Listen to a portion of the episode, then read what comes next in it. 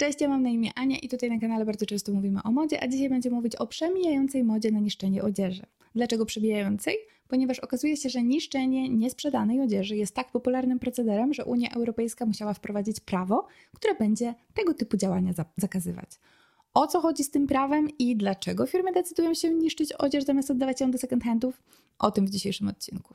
Dzisiejsze wideo powstaje dzięki wsparciu członków na kanale, którym chciałabym gorąco podziękować i właśnie w związku z tym od tego roku będę dawać im jedno dodatkowe wideo w miesiącu. To wideo będzie w jakiś tam luźny sposób omawiać e, problem z konsumpcją, z mediami społecznościowymi i innymi tego typu kwestiami, które również poruszamy tutaj na kanale regularnie. W tym miesiącu będziemy omawiać e, The Psychology of Money, bo wydaje mi się, że jest to naprawdę super świetna książka i fajnie byłoby właśnie od takiej świetnej i łatwo, łatwej do przeczytania książki zacząć. Tak więc jeśli chcecie dowiedzieć się więcej na temat tej książki, o czym ona jest i jakie są moje opinie na ten temat, to zapraszam Was do dołączenia do społeczności na kanale. A tymczasem dziękuję wszystkim, którzy już do tej społeczności dołączyli i wracamy do wideo. Konsumpcja tekstyliów w Europie z roku na rok rośnie i za każdym razem, kiedy myślę, że już więcej nie uda nam się kupić, to jednak my kupujemy więcej. Słuchajcie, pojawiające się e, nowe firmy typu na przykład Temu, o której zrobiłam jakiś czas temu odcinek, no po prostu sprawiają, że ludzie totalnie szaleją i kupują cały czas w kółko i wciąż. No i jak to bywa, skoro kupujemy tak dużo, to i również odzieży wyrzucamy bardzo dużo, zwłaszcza, że wielu z nas traktuje odzież jako produkt jednorazowy i też właśnie dlatego Komisja Europejska ustala, że mniej więcej około 6 milionów ton odzieży rokrocznie z Europy jest wyrzucanych. Oznacza to, że każdy z nas, każdy Europejczyk, w tym każdy Polak, produkuje około 11 kg ciuchowych śmieci każdego roku. Czy wy również tyle śmieci wyprodukowaliście w tym roku? No, ja wyprodukowałam trochę mniej, więc zapewne ktoś wziął mój przydział na siebie. I możliwe, że jedną z postaci, która wzięła ten swój przydział na siebie, będą na przykład marki odzieżowe.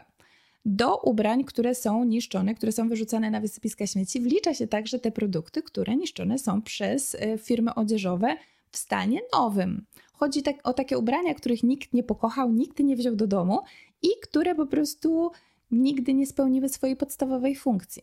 Proceder niszczenia nowych niesprzedanych ubrań jest tak popularny, że firma H&M robiła to rok rocznie i w 2017 roku zostały dane na temat tych olbrzymich ilości ujawnione przez duńską stację telewizyjną w programie Operacja X.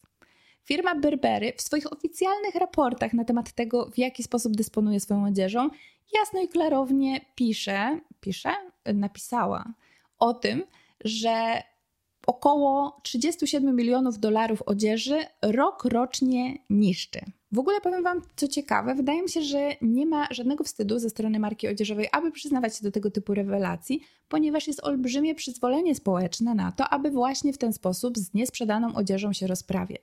Palenie, niszczenie to dwa najpopularniejsze sposoby na y, utylizację odzieży, która po prostu w sklepach się nie sprzedała i są specjalne miejsca na ziemi, na przykład w Indiach jest miejscowość, która nazywa się e, Panipat, która niszczeniem takiej niesprzedanej odzieży właśnie się zajmuje i się w niej specjalizuje. Jest właśnie tym miejscem, do którego udają się marki odzieżowe, jeśli chcą pozbyć się jakiejś olbrzymiej ilości strasznych, obrzydliwych szmat, których nikt nie chciał kupić. Słysząc te słowa, możliwe, że wiele osób łapie się za głowę i zaczyna sobie myśleć, że ściemniam, bo przecież bardzo często słyszymy z mediów o recyklingu odzieży, a także w każdym szanującym się centrum handlowym możemy uświadczyć jakiś outlet, który, yy, który teoretycznie niby taką odzież, zwłaszcza ze sklepów luksusowych, miałby sprzedawać. No więc jak to wygląda? No słuchajcie, sytuacja wygląda niestety tak, że po pierwsze recykling odzieży to ściema, a outlety to tak naprawdę nie są miejsca, w których kupujecie dokładnie taką samą odzież, jak kupilibyście w sklepach oryginalnych. No i właśnie, może chwilę na ten temat teraz pogadam? Zacznijmy od recyklingu. Faktem jest, że recykling odzieży jest praktycznie niemożliwy w większości przypadków, głównie ze względu na fakt, że odzież wykonana jest z tak, z tak zwanych miksów, czyli z materiałów, które składają się z kilku rodzajów włókien i też właśnie tym samym ponieważ recykling może odbywać się tylko w sytuacji, kiedy włókna są czyste, to, no, to jakby automatycznie recykling tych włókien wydaje się zupełnie niemożliwych. Po drugie, recykling odzieży, nawet jeśli mamy do czynienia z czystymi włóknami, jest niesłychanie trudny, ponieważ trzeba tę odzież gdzieś przetransportować. Ktoś musi tę odzież skategoryzować w taki, a nie inny sposób i tak dalej, i tak dalej. Transport tej odzieży do centrów, w których można ją zrecyklingować, bądź do centrów, gdzie może ona być zniszczona, jest niesłychanie kosztowny. Tak więc recykling nie, no to czemu nie outlety? Prawda jest taka, że markom, zwłaszcza markom luksusowym, nie opłaca się oddawać odzieży do outletów, głównie ze względów wizerunkowych. Im więcej produktów znanym logo znajduje się na ulicy, tym bardziej nieopłacalne jest to dla marki, tym bardziej marka jest w stanie się opatrzyć ludziom i tym mniej staje się luksusową. W związku z tym, zwłaszcza marki typu Chanel, Louis Vuitton, Coach czy inne, które już przed chwilą wymieniałam, no właśnie one nie chcą, aby ich odzież trafiała do różnego rodzaju outletów. Wręcz, może jak pamiętacie z innego wideo, które tutaj kiedyś zrobiłam, wielokrotnie marki te zostały przyłapane na tym, że mają specjalnie produkowaną odzież gorszej jakości do outletów, ponieważ chcą, żeby ludzie, którzy kupują ich produkty za niższą cenę, częściej je kupowali i też właśnie tym samym jakby tak czy siak pozwalali firmie zarabiać na sobie dokładnie taką samą ilość pieniędzy jak ci, którzy kupują odzież w oryginalnym sklepie, wiecie, taką po prostu nową, z nowej kolekcji i tak dalej. Dodatkowo bardzo wiele marek boi się y, przekazać swoją odzież, swoje produkty różnego rodzaju firmom, ponieważ szara strefa, na której można by je kupić, również jest olbrzymia i też właśnie w związku z tym marki te nie chcą, aby ktoś inny zarabiał na ich logo, tylko po prostu wolą sobie to wszystko zniszczyć, wolą wywindować cenę swoich produktów nie wiadomo jak bardzo w górę i od. Nie wiem, czy zauważyliście, ale na przykład e, teraz na przestrzeni ostatnich kilku lat ceny Chanel zwłaszcza chyba poszły strasznie w górę. W zupełnie sztuczny sposób zostały one zawyżone, ponieważ właśnie marka zauważyła, że stała się zbyt popularna i też tym samym chciała jakby zwiększyć chęć ludzi na kupowanie swoich produktów poprzez zwiększenie ich ceny, pomimo tego, że ceny produkcji w żaden sposób się nie zmieniły. Tak więc motywacja finansowa jest e, przede wszystkim i głównym powodem, dla którego ubrania łatwiej jest markom zniszczyć niż je odsprzedawać, niż robić z nimi cokolwiek innego. Zwłaszcza jeśli weźmie się pod uwagę fakt, jak bardzo niewiele produktów odzieżowych rzeczywiście warte jest pieniędzy, które za nie płacimy. Większość marek, zwłaszcza luksusowych, produkuje wszystko gdzieś daleko w Azji, bardzo często dokładnie w tych samych e, fabrykach, w których produkowane są najtańsze szmatławce dla Temu, Bochu czy innych tego typu firm fast fashion.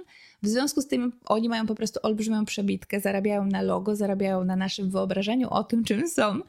I też właśnie w związku z tym nie jest dla nich zbyt dużym obciążeniem finansowym, aby odzież, która w sklepach się nie sprzedała, po prostu została wywieziona na wysypisko śmieci, zniszczona i spleśniała gdzieś tam pod jakimś drzewem.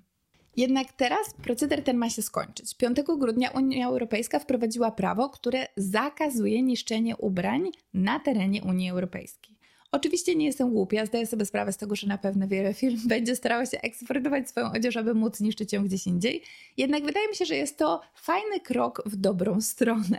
Nowe przepisy, co według mnie naprawdę bardzo fajne, uwzględniają, że definicja tego, co nie może być niszczone i spalane, może zostać w jakiś tam sposób zmodyfikowana, co oznacza, że firmy nie mogą teraz, wiecie, nazywać sobie swoich produktów zamiast odzieżą, na przykład, nie wiem, materiałami do okrywania ciała i tak dalej, ponieważ jeśli to zrobią, to Unia Europejska dopisze kolejne jakby definicje, kolejne nazwy, które do tych y, produktów, które spalane mają nie być, y, się zaliczają. Ale też dodatkowo wydaje mi się, że jest to fajny sposób, aby pokazać markom, że rzeczywiście powinny trochę bardziej zwracać uwagę na to, ile szmat wwożą do Unii Europejskiej, tak abyśmy my potem nie siedzieli tutaj z ich śmieciami, nie mieli zanieczyszczonego powietrza ich poliestrem, który musi gdzieś być spalony i tak dalej, i tak dalej. Prawo to ma być wprowadzone w życie na przestrzeni następnych kilku lat. I powiem Wam szczerze, jestem całkiem podekscytowana, aby zobaczyć, w jaki sposób zmieni się asortyment w naszych sklepach i czy rzeczywiście sprawi to, że i my, ludzie, zaczniemy trochę inaczej podchodzić do zakupów. Jak myślicie, czy tego typu prawo jest spoko, czy nie jest spoko? Czy uważacie, że w jakiś sposób zmieni to, co dzieje się na rynku odzieżowym, czy nie? Dajcie mi znać w komentarzach, czy jesteście równie pełni nadziei co ja. A tymczasem dzięki, że wytrwaliście do końca i do zobaczenia w następnym odcinku.